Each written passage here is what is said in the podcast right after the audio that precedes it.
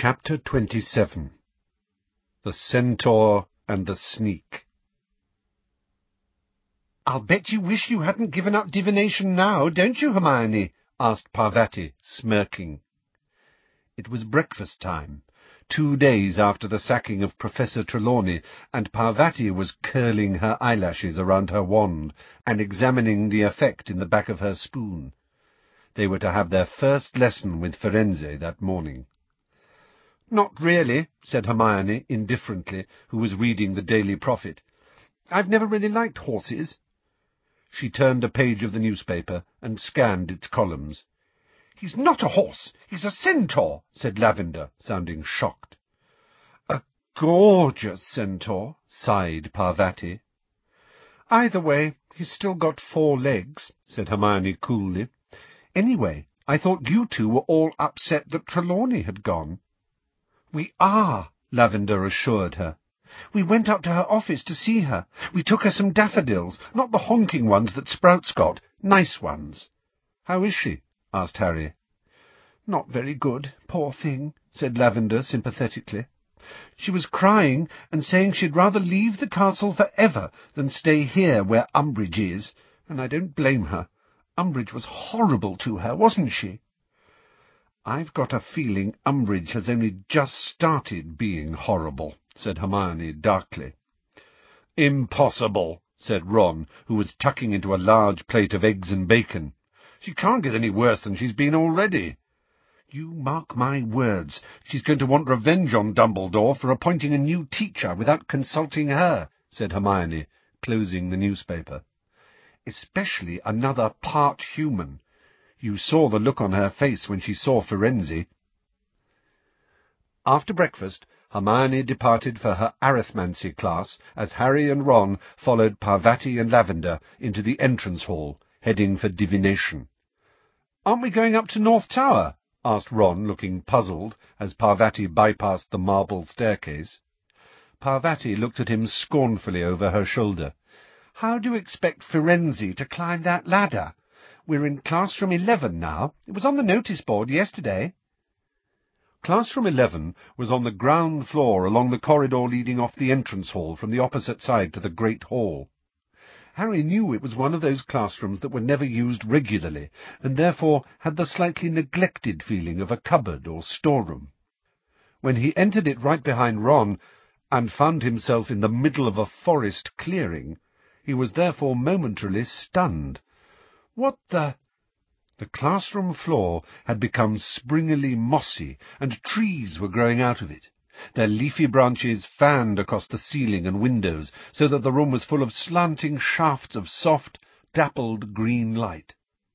The students who had already arrived were sitting on the earthy floor with their backs resting against tree trunks or boulders, arms wrapped around their knees or folded tightly across their chests, and all looking rather nervous. In the middle of the clearing, where there were no trees, stood Firenze. Harry Potter, he said, holding out a hand when Harry entered. Uh, hi, said Harry, shaking hands with the centaur, who surveyed him unblinkingly through those astonishingly blue eyes, but did not smile.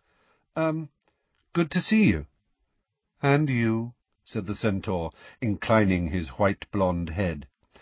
It was foretold that we would meet again. Harry noticed there was the shadow of a hoof-shaped bruise on Firenze's chest. As he turned to join the rest of the class on the ground, he saw they were all looking at him in awe, apparently deeply impressed that he was on speaking terms with Firenze, whom they seemed to find intimidating. When the door was closed, and the last student had sat down on a tree stump beside the waste-paper basket, Firenze gestured around the room. Professor Dumbledore has kindly arranged this classroom for us, said Firenze, when everyone had settled down, in imitation of my natural habitat. I would have preferred to teach you in the Forbidden Forest, which was, until Monday, my home. But that is no longer possible. Please, uh, sir, said Parvati breathlessly, raising her hand. Why not? We've been in there with Hagrid. We're not frightened. It is not a question of your bravery, said Firenze, but of my position. I cannot return to the forest. My herd has banished me. Herd? said Lavender in a confused voice, and Harry knew she was thinking of cows. What? Oh! Comprehension dawned on her face. There are more of you, she said, stunned. Did Hagrid breed you, like the Thestrals? Asked Dean eagerly. Firenze turned his head very slowly to face Dean, who seemed to realize at once that he had said something very offensive. I, I didn't... I meant... Sorry, he finished in a hushed voice. Centaurs are not the servants or playthings of humans, said Firenze quietly. There was a pause, then Parvati raised her hand again. Please, sir, why have the other centaurs banished you? Because I have agreed to work for Professor Dumbledore, said Firenze. They see this as a betrayal of our kind. Harry remembered how, nearly four years ago, the centaur Bane had shouted at Firenze for allowing Harry to ride to safety on his back. He had called him a common mule. He wondered whether it had been Bane who had kicked Firenze in the chest. "Let us begin," said Firenze. He swished his long palomino tail, raised his hand towards the leafy canopy overhead, then lowered it slowly, and as he did so the light in the room dimmed, so that they now seemed to be sitting in a forest clearing by twilight, and stars appeared on the ceiling.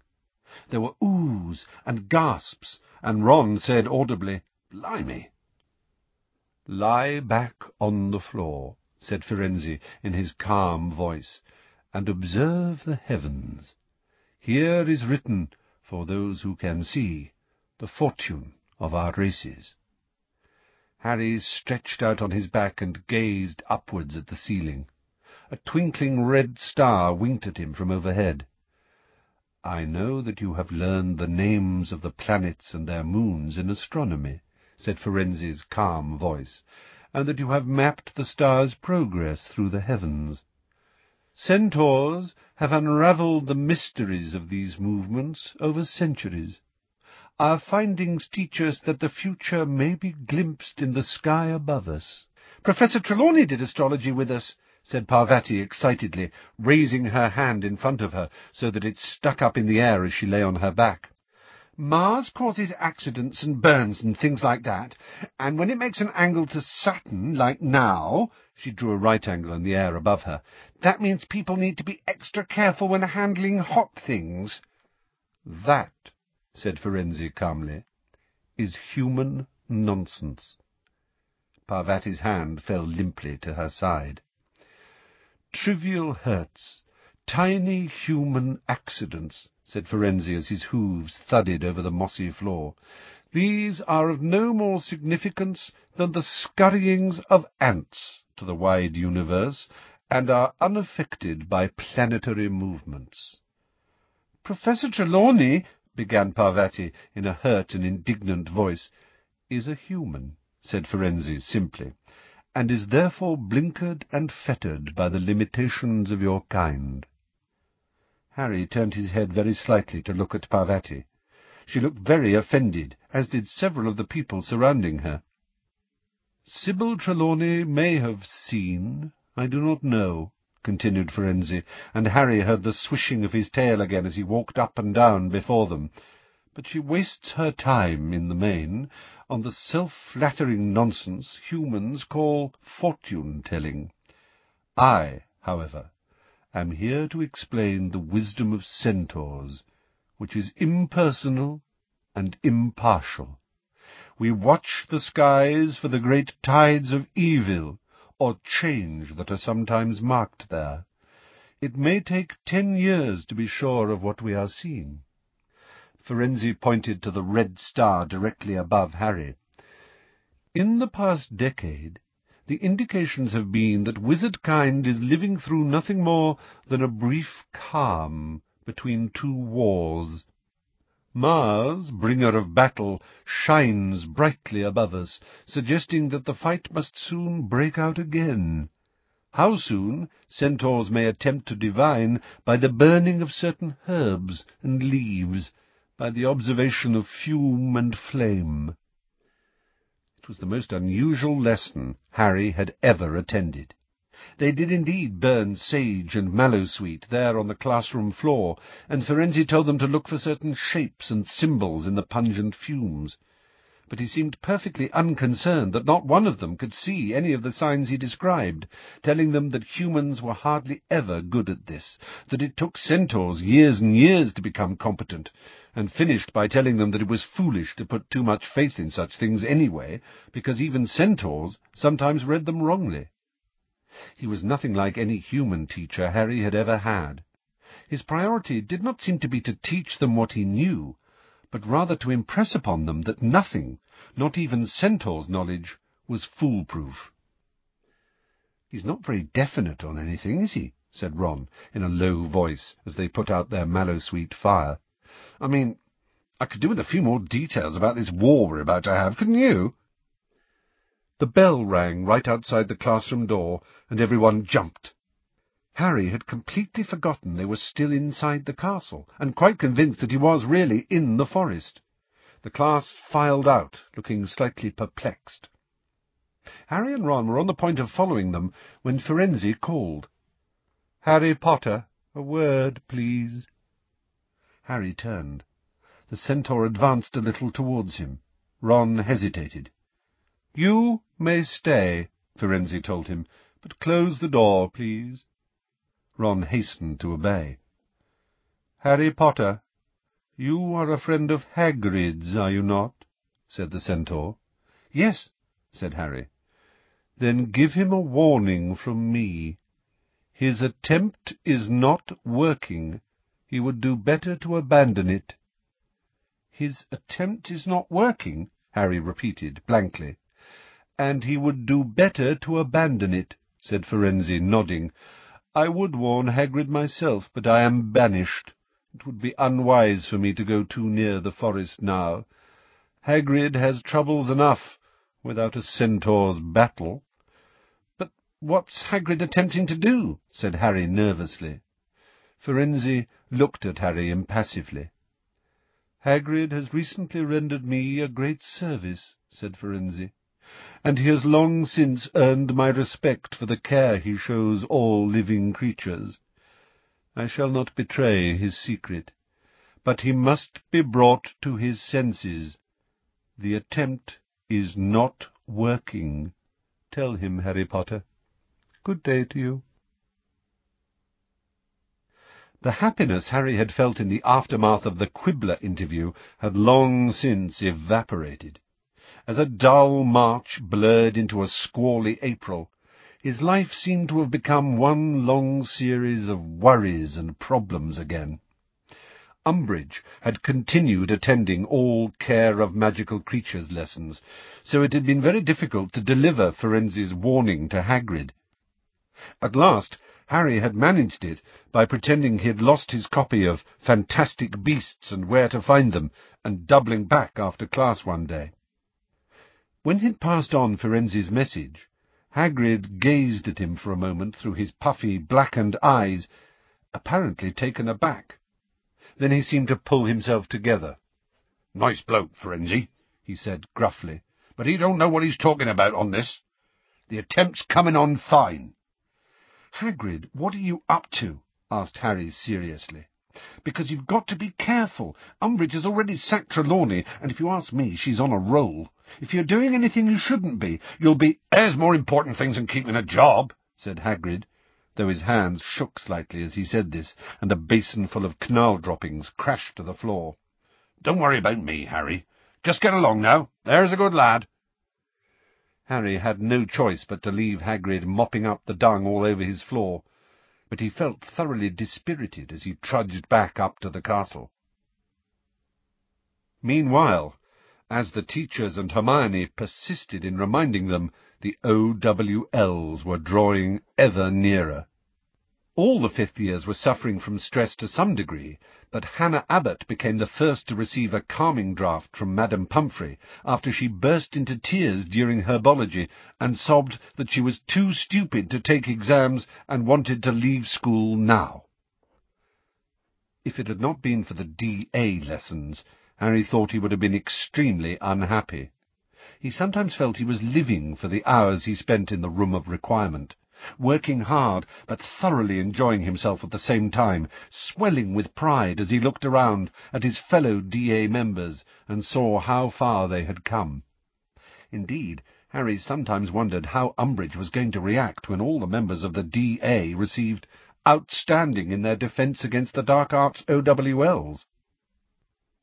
They had finally started work on Patronuses, which everybody had been very keen to practice, though, as Harry kept reminding them, producing a Patronus in the middle of a brightly lit classroom when they were not under threat was very different from producing it when confronted by something like a Dementor. Oh, don't be such a killjoy, said Cho brightly, watching her silvery, swan-shaped Patronus soar around the room of requirement during their last lesson before Easter. They're so pretty. They're not supposed to be pretty. They're supposed to protect you, said Harry patiently. What we really need is a boggart or something. That's how I learned. I had to conjure a Patronus while the boggart was pretending to be a Dementor. But that would be really scary, said Lavender, who was shooting puffs of silver vapour out of the end of her wand. And I still can't do it, she added angrily. Neville was having trouble too. His face was screwed up in concentration, but only feeble wisps of silver smoke issued from his wand tip. You've got to think of something happy, Harry reminded him. I'm trying, said Neville miserably, who was trying so hard his round face was actually shining with sweat. Harry, I think I'm doing it, yelled Seamus, who had been brought along to his first ever DA meeting by Dean. Look! Ah! It's gone, but it was definitely something hairy, Harry. Hermione's Patronus, a shining silver otter, was gambolling around her. They are sort of nice, aren't they? she said, looking at it fondly. The door of the room of requirement opened and closed. Harry looked round to see who had entered, but there did not seem to be anybody there. It was a few moments before he realized that the people close to the door had fallen silent. Next thing he knew, something was tugging at his robe somewhere near the knee. He looked down and saw to his very great astonishment Dobby the house elf peering up at him from beneath his usual eight woolly hats. Hi, Dobby, he said. What are you... What's wrong? The elf's eyes were wide with terror, and he was shaking. The members of the DA closest to Harry had fallen silent. Everybody in the room was watching Dobby. The few Patronuses people had managed to conjure faded away into silver mist, leaving the room looking much darker than before. Harry Potter, sir, squeaked the elf, trembling from head to foot. Harry Potter, sir, Dobby has come to warn you, but the house elves have been warned not to tell. He ran head first at the wall. Harry, who had some experience of Dobby's habits of self-punishment, made to seize him, but Dobby merely bounced off the stone, cushioned by his eight hats. Hermione and a few of the other girls let out squeaks of fear and sympathy. What's happened, Dobby? Harry asked, grabbing the elf's tiny arm and holding him away from anything with which he might seek to hurt himself. Harry Potter, she... she... Dobby hit himself hard on the nose with his free fist. Harry seized that, too. Who's she, Dobby? But he thought he knew. Surely only one she could induce such fear in Dobby. The elf looked up at him, slightly cross-eyed, and mouthed wordlessly. Umbridge? asked Harry, horrified. Dobby nodded, then tried to bang his head on Harry's knees. Harry held him at arm's length. What about her? Dobby, she hasn't found out about this, about us, about the D.A.? He read the answer in the elf's stricken face. His hands held fast by Harry, the elf tried to kick himself and fell to the floor. Is she coming? Harry asked quietly. Dobby let out a howl and began beating his bare feet hard on the floor. Yes, Harry Potter, yes! Harry straightened up and looked around at the motionless, terrified people gazing at the thrashing elf. What are you waiting for? Harry bellowed. Run! They all pelted towards the exit at once, forming a scrum at the door. Then people burst through. Harry could hear them sprinting along the corridors, and hoped they had the sense not to try and make it all the way to their dormitories. It was only ten to nine. If they just took refuge in the library or the owlery, which were both nearer. Harry, come on! shrieked Hermione from the centre of the knot of people now fighting to get out. He scooped up Dobby, who was still attempting to do himself serious injury, and ran with the elf in his arms to join the back of the queue. Dobby, this is an order. Get back down to the kitchen with the other elves, and if she asks whether you warned me, lie and say no, said Harry.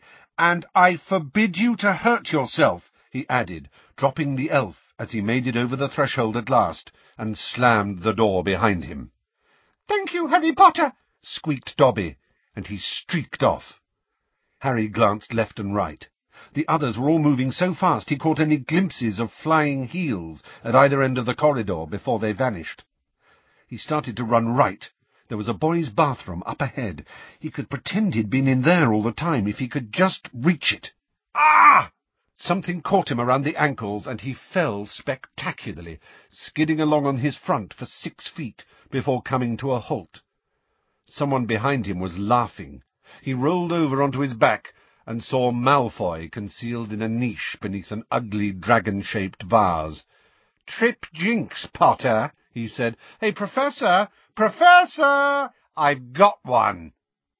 Umbridge came bustling round the far corner, breathless but wearing a delighted smile. It's him, she said jubilantly at the sight of Harry on the floor. Excellent, Draco, excellent. Oh, very good. Fifty points to Slytherin. I'll take him from here. Stand up, Potter. Harry got to his feet, glaring at the pair of them. He had never seen Umbridge looking so happy. She seized his arm in a vice-like grip and turned, beaming broadly, to Malfoy. You hop along and see if you can round up any more of them, Draco, she said. Tell the others to look in the library. Anybody out of breath. Check the bathrooms. Miss Parkinson can do the girls' ones. Off you go. And you, she added in her softest, most dangerous voice, as Malfoy walked away, you can come with me to the headmaster's office, Potter. They were at the stone gargoyle within minutes. Harry wondered how many of the others had been caught. He thought of Ron, Mrs. Weasley would kill him, and of how Hermione would feel if she was expelled before she could take her OWLs. And it had been Seamus's very first meeting, and Neville had been getting so good. Fizzing Whizbee, sang Umbridge. The stone gargoyle jumped aside, the wall behind split open, and they ascended the moving stone staircase. They reached the polished door with the griffin knocker, but Umbridge did not bother to knock. She strode straight inside, still holding tight to Harry. The office was full of people. Dumbledore was sitting behind his desk, his expression serene, the tips of his long fingers together. Professor McGonagall stood rigidly beside him, her face extremely tense. Cornelius Fudge, Minister for Magic, was rocking backwards and forwards on his toes beside the fire, apparently immensely pleased with the situation. Kingsley Shacklebolt and a tough-looking wizard with very short, wiry hair, whom Harry did not recognize, were positioned either side of the door like guards, and the freckled, bespectacled form of Percy Weasley hovered excitedly beside the wall, a quill and a heavy scroll of parchment in his hands, apparently poised to take notes. The portraits of old headmasters and headmistresses were not shamming sleep tonight. All of them were alert and serious, watching what was happening below them. As Harry entered, a few flitted into neighbouring frames and whispered urgently into their neighbour's ear. Harry pulled himself free of Umbridge's grasp as the door swung shut behind them. Cornelius Fudge was glaring at him with a kind of vicious satisfaction on his face. Well, he said, well, well, well. Harry replied with the dirtiest look he could muster. His heart drummed madly inside him, but his brain was oddly cool and clear. He was heading back to Gryffindor Tower said Umbridge. There was an indecent excitement in her voice, the same callous pleasure Harry had heard as she watched Professor Trelawney dissolving with misery in the entrance hall. The Malfoy boy cornered him. Did he? Did he? said Fudge appreciatively. I must remember to tell Lucius. Well, Potter, I expect you know why you are here. Harry fully intended to respond with a defiant yes, his mouth had opened, and the word was half formed when he caught sight of Dumbledore's face. Dumbledore was not looking directly at Harry. His eyes were fixed on a point just over his shoulder, but as Harry stared at him, he shook his head a fraction of an inch to each side. Harry changed direction mid-word. no. I beg your pardon, said Fudge. No, said Harry firmly. You don't know why you are here? No, I don't, said Harry. Fudge looked incredulously from Harry to Professor Umbridge. Harry took advantage of his momentary inattention to steal another quick look at Dumbledore, who gave the carpet the tiniest of nods and the shadow of a wink.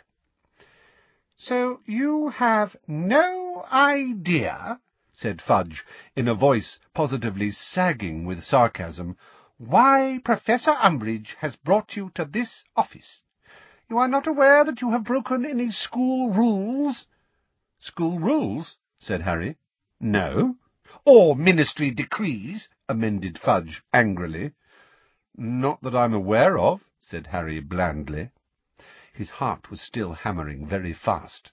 It was almost worth telling these lies to watch Fudge's blood pressure rising, but he could not see how on earth he would get away with them. If somebody had tipped off Umbridge about the DA, then he, the leader, might as well be packing his trunk right now. So it's news to you, is it, said Fudge, his voice now thick with anger, that an illegal student organization has been discovered within this school? Yes, it is, said Harry, hoisting an unconvincing look of innocent surprise onto his face. I think, Minister, said Umbridge silkily from beside him, we might make better progress if I fetch our informant. Yes, yes, do, said Fudge, nodding, and he glanced maliciously at Dumbledore as Umbridge left the room. There's nothing like a good witness, is there, Dumbledore? Nothing at all, Cornelius, said Dumbledore gravely, inclining his head. There was a wait of several minutes, in which nobody looked at each other. Then Harry heard the door open behind him. Umbridge moved past him into the room, gripping by the shoulder Cho's curly-haired friend, Marietta, who was hiding her face in her hands. "Don't be scared, dear. Don't be frightened," said Professor Umbridge softly, patting her on the back. It's quite all right now. You've done the right thing. The minister is very pleased with you. He'll be telling your mother what a good girl you've been.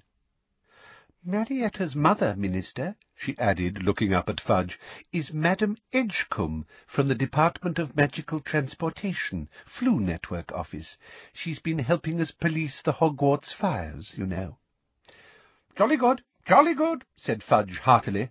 Like mother, like daughter, eh? Well, come on now, dear. Look up. Don't be shy. Let's hear what you've got to... Galloping gargoyles! As Marietta raised her head, Fudge leapt backwards in shock, nearly landing himself in the fire. He cursed and stamped on the hem of his cloak, which had started to smoke. Marietta gave a wail and pulled the neck of her robes right up to her eyes, but not before everyone had seen that her face was horribly disfigured by a series of close-set purple pustules that had spread across her nose and cheeks to form the word sneak. Never mind the spots now, dear, said Umbridge impatiently. Just take your robes away from your mouth and tell the minister. But Marietta gave another muffled wail and shook her head frantically. Oh, very well, you silly girl. I'll tell him, snapped Umbridge. She hitched her sickly smile back onto her face and said, Well, Minister, Miss Edgecombe here came to my office shortly after dinner this evening and told me she had something she wanted to tell me. She said that if I proceeded to a secret room on the seventh floor, sometimes known as the Room of Requirement, I would find out something to my advantage. I questioned her a little further, and she admitted that there was to be some kind of meeting there. Unfortunately, at that point this hex, she waved impatiently at Marietta's concealed face, came into operation, and upon catching sight of her face in my mirror, the girl became too distressed to tell me any more. Well, now, said Fudge, fixing Marietta with what he evidently imagined was a kind and fatherly look, it is very brave of you, my dear, coming to tell Professor Umbridge. You did exactly the right thing. Now, will you tell me what happened at this meeting? What was its purpose? Who was there? But Marietta would not speak. She merely shook her head again, her eyes wide and fearful.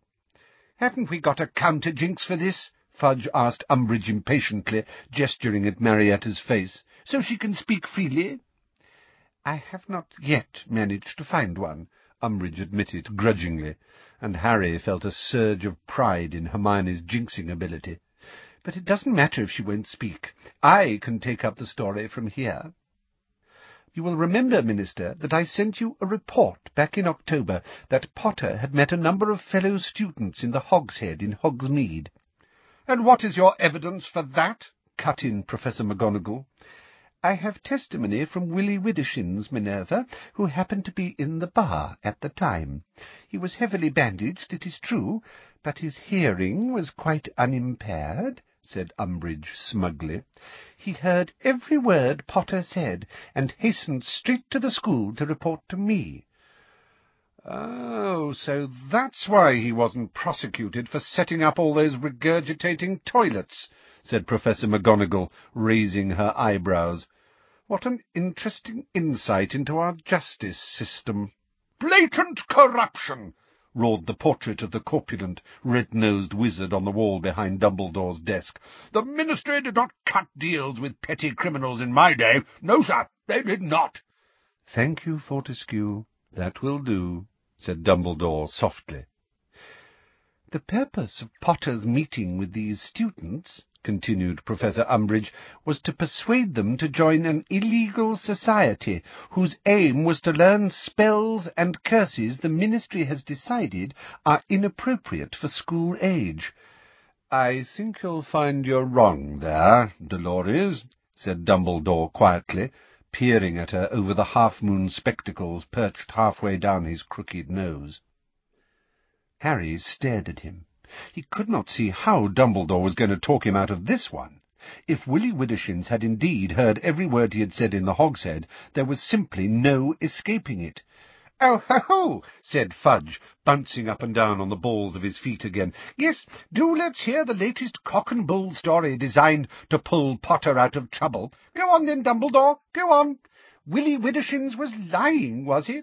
Or was it Potter's identical twin in the Hog's Head that day? Or is there the usual simple explanation involving a reversal of time, a dead man coming back to life, and a couple of invisible dementors? Percy Weasley let out a hearty laugh. Oh, very good, Minister, very good. Harry could have kicked him. Then he saw, to his astonishment, that Dumbledore was smiling gently too. Cornelius, I do not deny, and nor I am sure does Harry, that he was in the Hog's Head that day, nor that he was trying to recruit students to a defence against the dark arts group. I am merely pointing out that Dolores is quite wrong to suggest that such a group was, at that time, illegal. If you remember, the ministry decree banning all student societies was not put into effect until two days after Harry's Hogsmeade meeting, so he was not breaking any rules at all in the Hog's Head.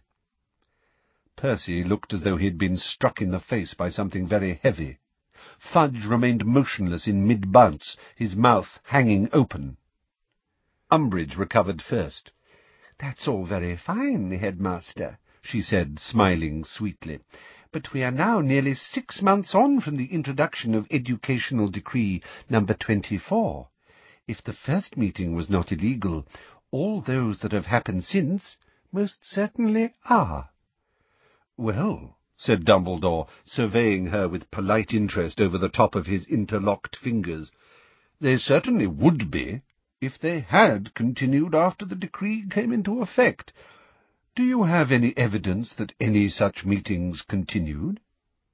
As Dumbledore spoke, Harry heard a rustle behind him, and rather thought Kingsley whispered something. He could have sworn, too, that he felt something brush against his side, a gentle something like a draught or bird wings. But looking down, he saw nothing there. Evidence? repeated Umbridge with that horrible, wide, toad-like smile. Have you not been listening, Dumbledore?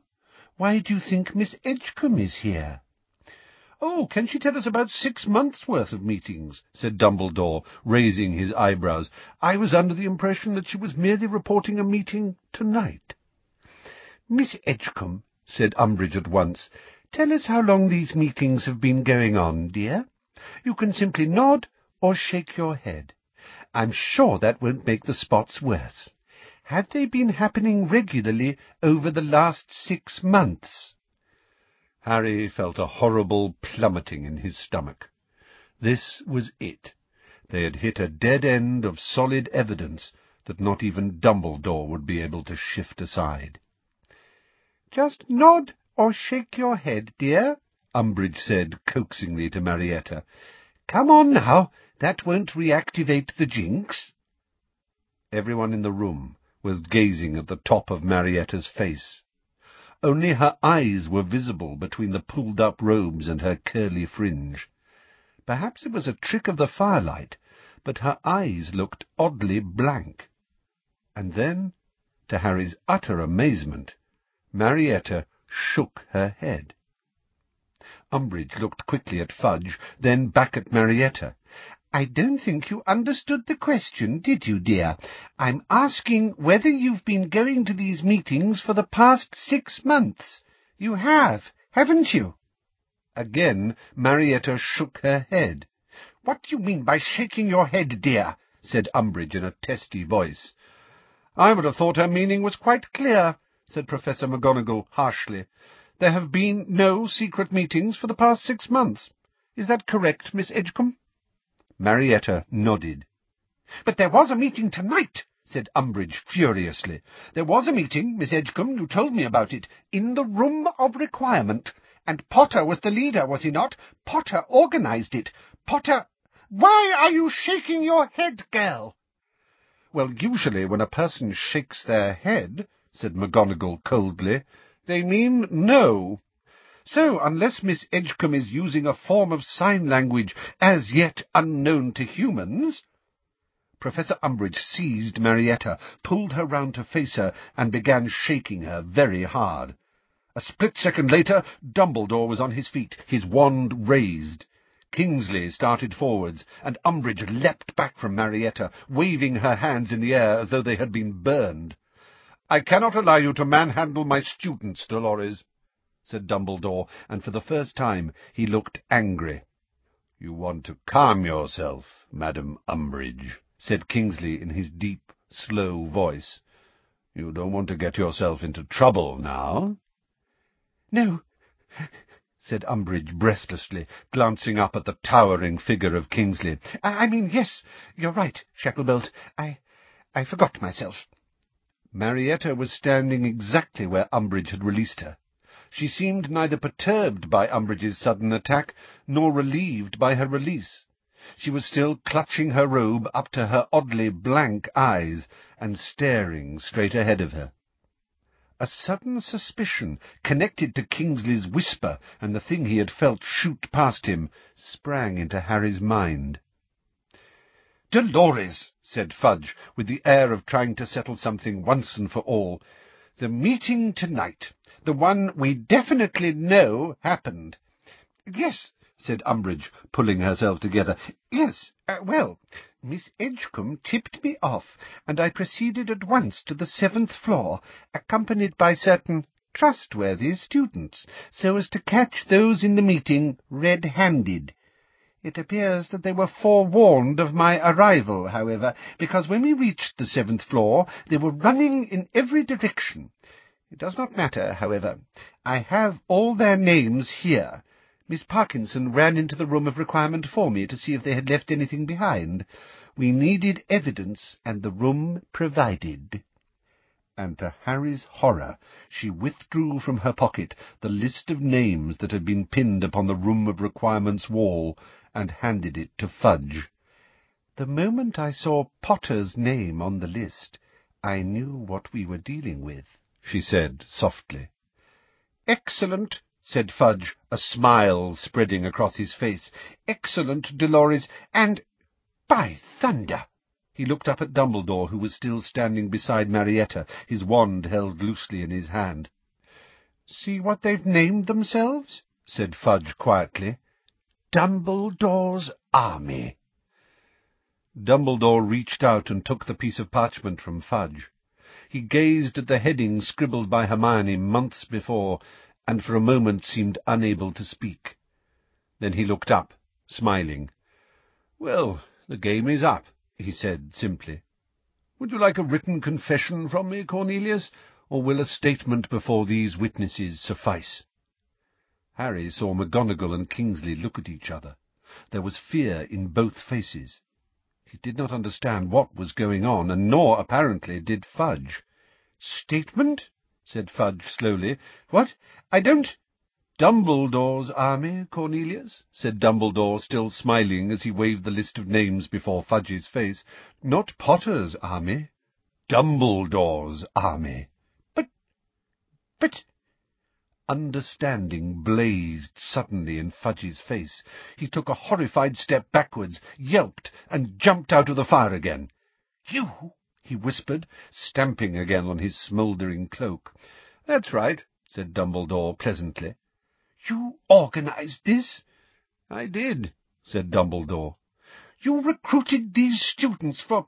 for your army?" "Tonight was supposed to be the first meeting," said Dumbledore, nodding merely to see whether they would be interested in joining me.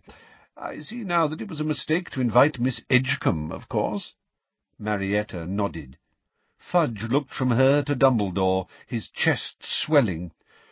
"Then you have been plotting against me!" he yelled. "That's right," said Dumbledore cheerfully. "No!" shouted Harry. Kingsley flashed a look of warning at him. McGonagall widened her eyes threateningly. But it had suddenly dawned on Harry what Dumbledore was about to do, and he could not let it happen. "No, Professor Dumbledore!" "Be quiet, Harry, or I'm afraid you will have to leave my office," said Dumbledore calmly. "Yes, shut up, Potter!" barked Fudge, who was still ogling Dumbledore with a kind of horrified delight. "Well, well, well!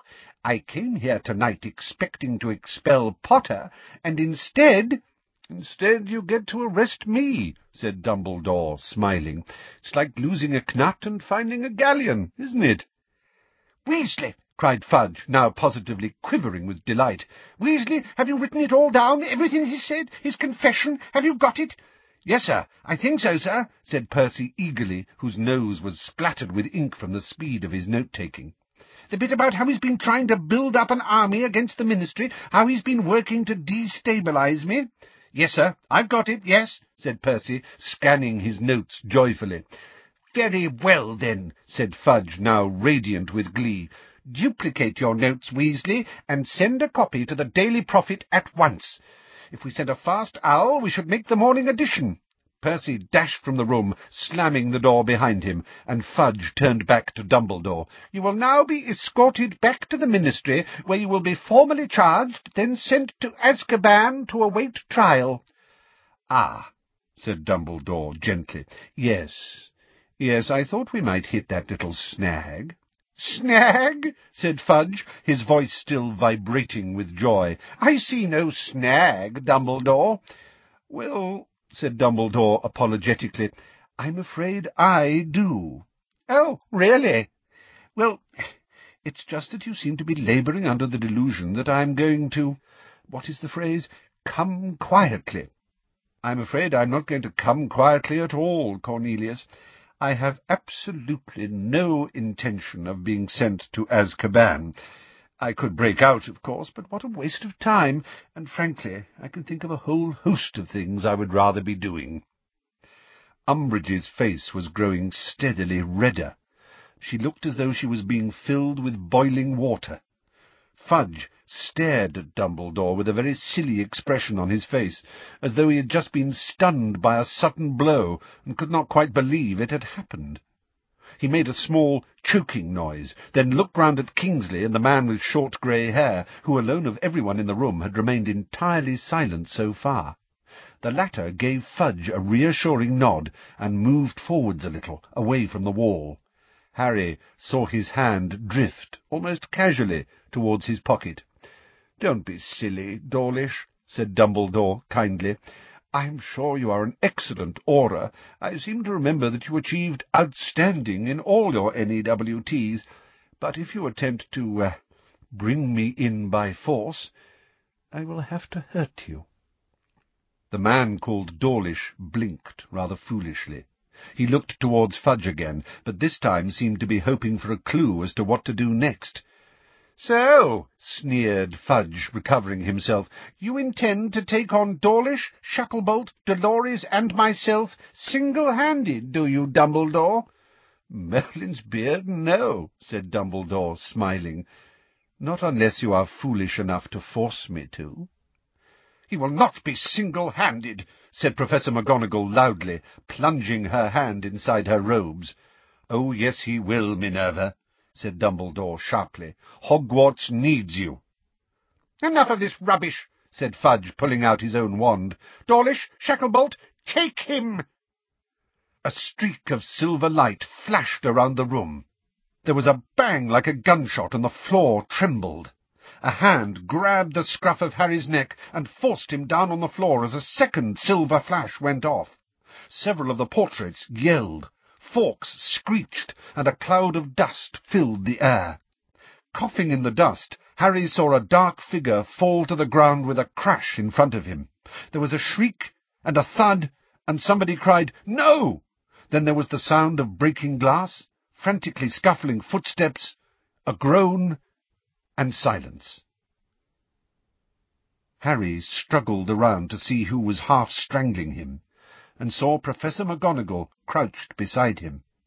She had forced both him and Marietta out of harm's way. Dust was still floating gently down through the air onto them. Panting slightly, Harry saw a very tall figure moving towards them. "Are you all right?" Dumbledore asked. "Yes," said Professor McGonagall, getting up and dragging Harry and Marietta with her. The dust was clearing. The wreckage of the office loomed into view. Dumbledore's desk had been overturned. All of the spindly tables had been knocked to the floor, their silver instruments in pieces. Fudge, Umbridge, Kingsley, and Dawlish lay motionless on the floor. Fawkes the Phoenix soared in wide circles above them, singing softly. "Unfortunately, I had to hex Kingsley, too, or it would have looked very suspicious," said Dumbledore in a low voice. He was remarkably quick on the uptake, modifying Miss Edgecombe's memory like that while everyone was looking the other way. Thank him for me, won't you, Minerva? Now, they will all awake very soon, and it will be best if they do not know that we had time to communicate. You must act as though no time has passed, as though they were merely knocked to the ground. They will not remember. "Where will you go, Dumbledore?" whispered Professor McGonagall. "'Grimmauld Place? "Oh, no," said Dumbledore with a grim smile. "I'm not leaving to go into hiding. Fudge will soon wish he'd never dislodged me from Hogwarts, I promise you." "Professor Dumbledore," Harry began. He did not know what to say first. How sorry he was that he had started the D.A. in the first place and caused all this trouble, or how terrible he felt that Dumbledore was leaving to save him from expulsion. But Dumbledore cut him off before he could say another word. "Listen to me, Harry," he said urgently. "You must study occlumency as hard as you can. Do you understand me? Do everything Professor Snape tells you, and practice it particularly every night before sleeping, so that you can close your mind to bad dreams. You will understand why soon enough, but you must promise me. The man called Dawlish was stirring. Dumbledore seized Harry's wrist. Remember, close your mind. But as Dumbledore's fingers closed over Harry's skin, a pain shot through the scar on his forehead, and he felt again that terrible, snake-like longing to strike Dumbledore, to bite him, to hurt him. You will understand, whispered Dumbledore. Fawkes circled the office and swooped low over him. Dumbledore released Harry, raised his hand, and grasped the phoenix's long golden tail. There was a flash of fire, and the pair of them were gone. "'Where is he?' yelled Fudge, pushing himself up from the floor. "'Where is he?' "'I don't know,' shouted Kingsley, also leaping to his feet. "'Well, he can't have disapparated,' cried Umbridge. You can't do it from inside this school. The stairs! cried Dawlish, and he flung himself upon the door, wrenched it open, and disappeared, followed closely by Kingsley and Umbridge. Fudge hesitated, then got slowly to his feet, brushing dust from his front. There was a long and painful silence. Well, Minerva, said Fudge nastily, straightening his torn shirt-sleeve, I'm afraid this is the end of your friend Dumbledore. You think so, do you? said Professor McGonagall, scornfully. Fudge seemed not to hear her. He was looking around at the wrecked office. A few of the portraits hissed at him. One or two even made rude hand gestures. You'd better get those two off to bed, said Fudge, looking back at Professor McGonagall with a dismissive nod towards Harry and Marietta. Professor McGonagall said nothing, but marched Harry and Marietta to the door. As it swung closed behind them, Harry heard Phineas Nigellus's voice. You know, Minister, I disagree with Dumbledore on many counts, but you cannot deny he's got style.